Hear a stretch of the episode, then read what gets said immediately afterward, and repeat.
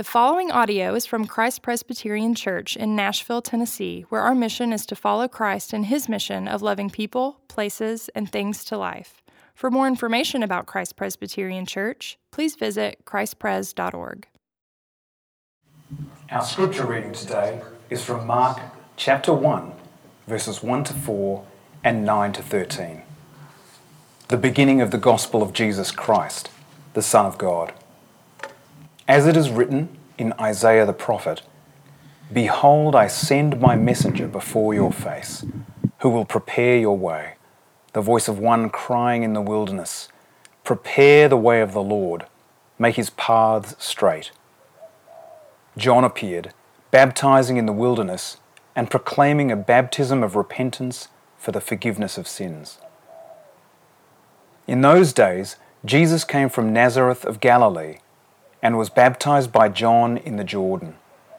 And when he came up out of the water, immediately he saw the heavens being torn open and the Spirit descending on him like a dove. And a voice came from heaven You are my beloved Son. With you I am well pleased. The Spirit immediately drove him out into the wilderness, and he was in the wilderness forty days, being tempted by Satan and he was with the wild animals, and the angels were ministering to him. This is the word of the Lord. Praise be to Christ.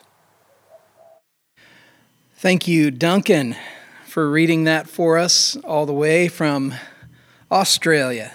Miss you guys. Hope you guys are doing well over there. Cool Springs, Happy New Year. We made it. We made it to 2021.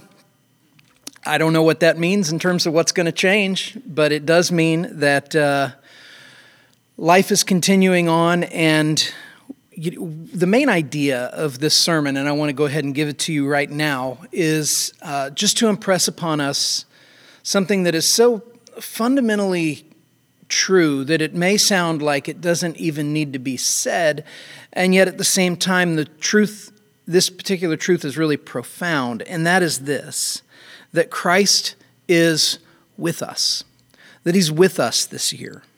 And He's with us as our perfect elder brother. He's with us. He's never not serving and caring for us and helping us and ministering to us and in control of things. He's always there. And I know that this past year has been one where, where we've wondered where is God in all of the things that have been happening? This, is, this has been a year filled with struggle.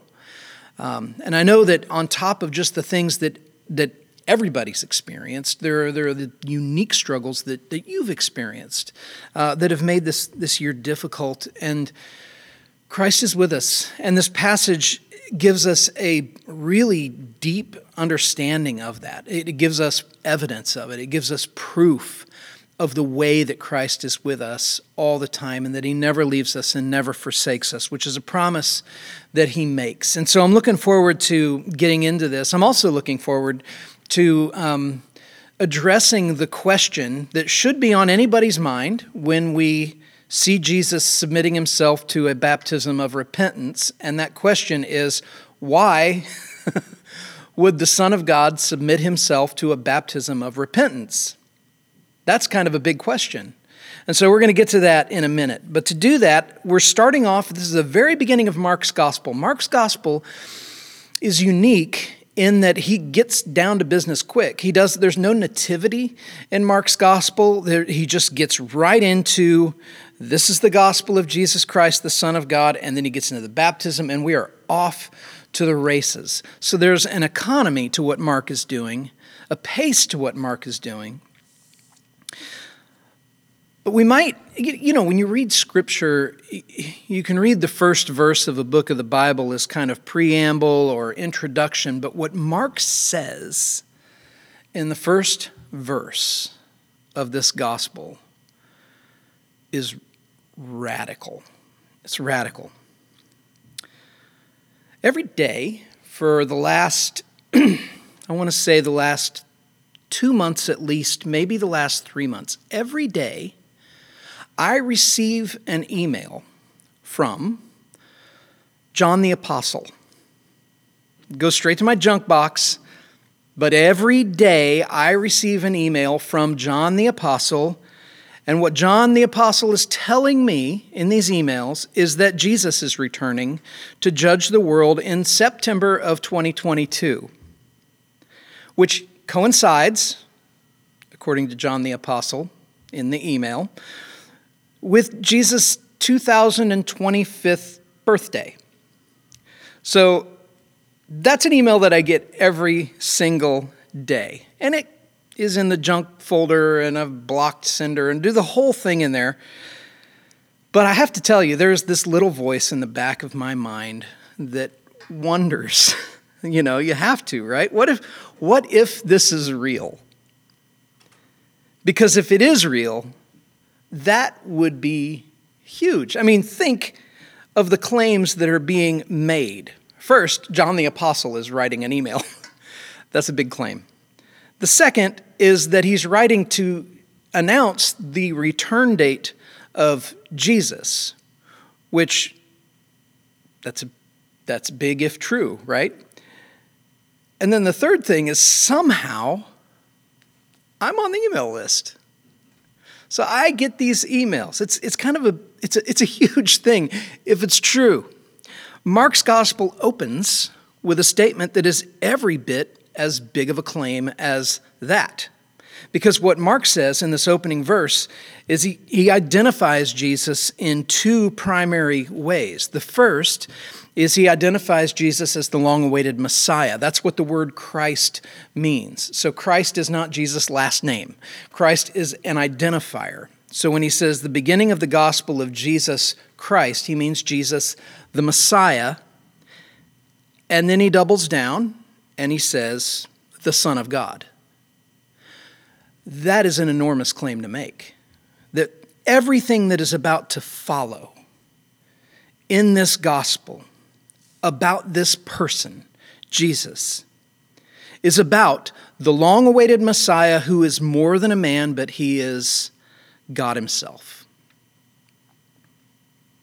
And John the Baptist is the one that is spoken of, Mark tells us, in the prophet Isaiah, the messenger who would come to announce the Messiah's coming. And so, what Mark is doing in just these opening words in this gospel is he is telling us Jesus is not just some ordinary person, he's not just some inspirational teacher. Jesus is the Son of God, the Messiah, and the coming of Jesus, the birth of Jesus, which we just celebrated, Mark is framing as the single most significant event in the history of Israel to date. Jesus is the fulfillment of every longing of every Israelite prophet and poet longing for the healing mercy and the righteous judgment of God. That's who this is. And so, with an introduction like that, you wonder what is he about to say about the Messiah who is the Son of God? What could possibly follow that? Who will the Messiah, the Son of God, be? When he opens his mouth, will the foundations of the earth quake? Will he judge from a mighty throne? Will he overthrow Rome? Will the nations bow before him in reverence and fear? Where does Mark start after this astonishing claim? He starts with the baptism of Jesus. And it's a scene that he has constructed in the way that he's put his words together, and the other gospel writers do this too, as they're recounting the moment, recounting what happened, which was the poetry of God to put it together this way.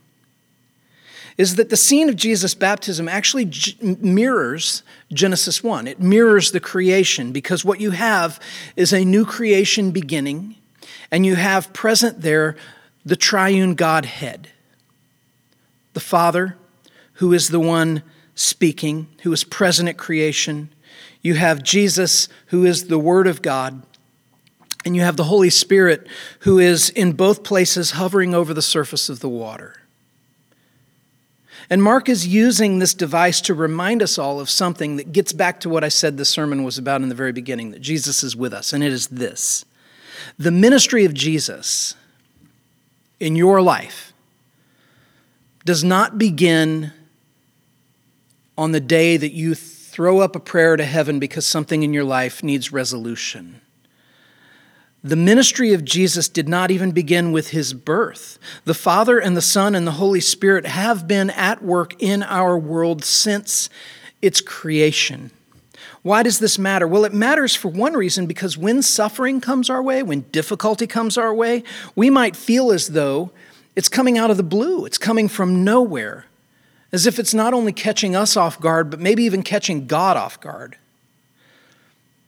But the Father and the Son and the Holy Spirit, as one, as the triune God, have been sustaining creation from the beginning. And so the Jesus that we are studying in Mark's gospel is not only the Messiah, the long awaited Messiah, he is not only the Son of God, but he is also the King of creation. And so if this is who he is, if Jesus is the Messiah, the Son of God, and the King of creation, why would he submit to John's baptism, which is clearly a baptism of repentance? I'm going to get there. I'm teasing a little bit by asking the question now. We're going to get to it in a minute, but that question should perk us up because that should be a little perplexing to us. But let's look at the scene that Mark sets for us here. He gives us the account of Jesus, and he tells us Jesus went into the water with John, and when he came up, the heavens opened in glory. And something happens that Mark describes and the other gospel writers describe, but it's even as they're describing that the heavens open up, they, Mark says they tore open. And from the tear, a dove descends and hovers over Jesus. This is the Holy Spirit. And then a voice from heaven speaks. That's God the Father. You are my beloved Son. With you I am well pleased. They're all there in this moment, and something is happening that is otherworldly. Father, Son, and Holy Spirit. And what are they doing? They're reveling in one another. They're delighting in each other. They're ascribing glory to one another. And in this moment, we're witnesses to it. That's what we are. We're witnesses to it. But something is happening between the three of them, between the triune Godhead that we're observing and that we're seeing, but in a very real sense, we're apart from. And let me give you an illustration uh, of this that may help us understand a little bit of what's happening here. Whenever I do a wedding, um, unity candles have kind of fallen out of fashion. People don't do unity candles as much. Um, but during that part of the service when people would do a unity candle, um, I will encourage couples when I'm doing their wedding to to put something in that place where there would be a song. This is this is a moment right after they've exchanged rings and they've exchanged vows. I encourage them put a song there and on a table that's kind of set back, put a copy of your the vows that you've just taken and, and a pen so that you can sign them together and let somebody sing a song. And the reason I do that is one, so they can have a pretty cool relic from their wedding of, of a copy of the vows that they signed during the ceremony, but also because I want them to have a moment. I want them to have three good minutes that are just theirs, that are for them to have together during this ceremony where they have their backs to everybody and there's something else happening. And I tell them, say whatever you want to each other. Take the moment to do this and enjoy these few minutes that are just going to be yours. They're going to be a private moment in the ceremony, and we'll all be there, but we won't hear what you're saying because music will be happening. But savor this, have this moment, revel in each other because it's your wedding. The baptism of Jesus, I think, is, is a little bit like that, where there's this moment where the Father speaks and the Spirit descends that is, in a way, privately shared between the members of the Godhead in ways that we don't have full access to. And I think it's important for us to point this out because it reminds us that even though God is with us, that Christ is with us, He is also other. He is also united with the Father and the Spirit in ways that we don't understand in this life. And we see a beautiful picture of it here where we're there, we're present, we're watching it, we're understand, we're seeing it happen, and yet there's an intimacy of that moment between the, the Godhead that we only understand in part. And yet, the reason why this happens, the reason why Jesus goes into the water and is baptized, and the Spirit descends, and the voice of God comes from heaven. The reason this happens publicly is because God is illuminating for us the role that Jesus is going to play in our lives. Now, it was a baptism of repentance, but Jesus had nothing to repent of, right? He had nothing that needed changing in his life in terms of his righteousness. He didn't have the brokenness that we experience. And yet, there he was. He was standing in the line. You know, when the gospel writers describe this, people were coming in droves to John to be baptized. And so you, have to picture Jesus, the Son of God, come in the flesh, sort of taking his place in line and kind of going through the line with other people who were there. I love that image of people not knowing that they're standing in front of and behind the Son of God. But there they are. And Jesus is in line and he approaches John the Baptist when it's his turn. And we know from Jesus that he is not one to merely go through the motions, so he's not doing this for nothing. And so, why would he submit to a baptism of repentance? The answer is this Jesus came and we say this a lot of times here Jesus came to live in our place and to die in our place. And one of the things that we are called to do, that John calls us to do, John the Baptist calls us to do, and Jesus calls us to do, is to repent and to believe. But here's the thing about our repenting even our repenting is filled with sin. We don't repent perfectly. Jesus subjects himself to the act of repentance because only he could repent perfectly. See, our best attempts, I was thinking about this this week, our best attempts to hate the sin in our lives are often frustrated by selfish motives to appear a certain way, to frame things a certain way. Often our repentance is framed in such a way that, that, that reveals that we actually do have a desire to cling to that sin still. I mean, how many times have you repented of something knowing full well that it's probably not the last time you're going to do that sin? What's that about? We can repent and we can say, I'm sorry, but even in the repentance, we need to repent of the way we're repenting. Does that make sense? C.S. Lewis referred to Jesus as the perfect penitent. He was the one who was perfect at repenting. Because we hate the thought, we do, we hate the thought of giving up control of our lives. And yet, the one who would give his life for us, who would lay down his life for us, he takes this step. And he goes down into the water. Why? To announce, I'm with them. I'm with them. This is his solidarity. And so when we say Jesus is with us, when I tell you Jesus is with you this year, the baptism of Jesus is a picture of that. It's the beginning of his earthly ministry. It begins with him stepping into the waters of repentance to repent perfectly on our behalf as a way of saying, I stand with them. I am with them. He is with you. So let's add up what we've covered so far. Jesus is the long awaited Messiah that has been spoken of in the prophets in the Old Testament, the Savior who would come, spoken of in the Psalms. He is the Son of God, He is the King of creation. And the Father, God the Father, is unequivocally pleased with him in every way. And his first official act of ministry is to step into the waters of repentance as not only a sign of solidarity with us, but to do what we cannot do apart from him, and that is this. He stepped into the waters of repentance to face the scrutiny of God in the act of repentance and then emerge faultless. before him. He faces the scrutiny of God in repentance and he emerges faultless.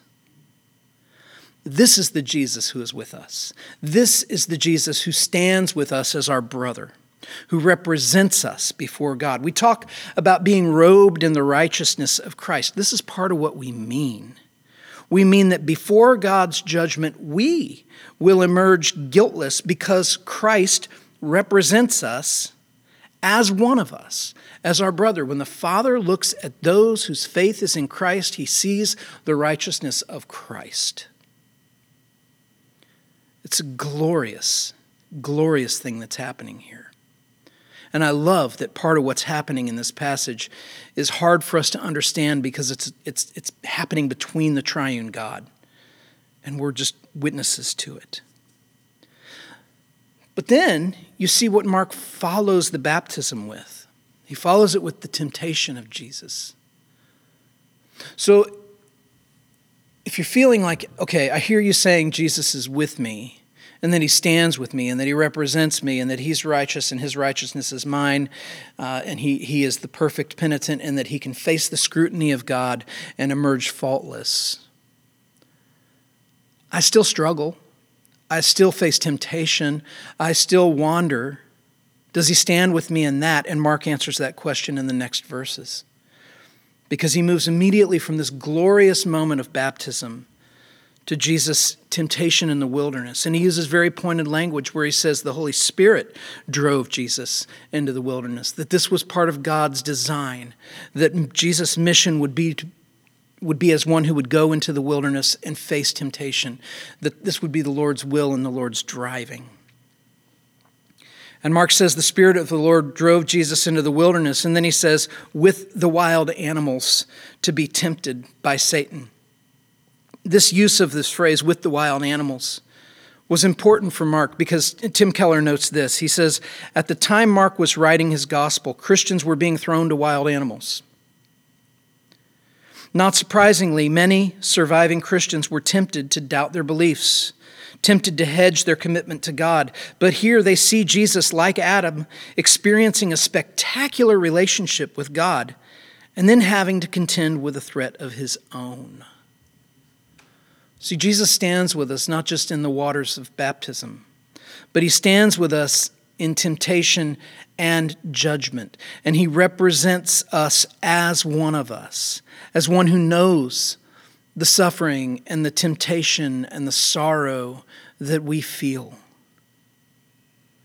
So he stands with us in that. He's our brother. It's the first Sunday of a new year, leaving a particularly difficult one behind. Will this year be better? Will it be worse? We don't know. But here at the beginning of 2021, know this Jesus is near. He is with you. And He's with you not as somebody who stands at a distance because he's unable to empathize with you, that he wishes he could, but he just can't.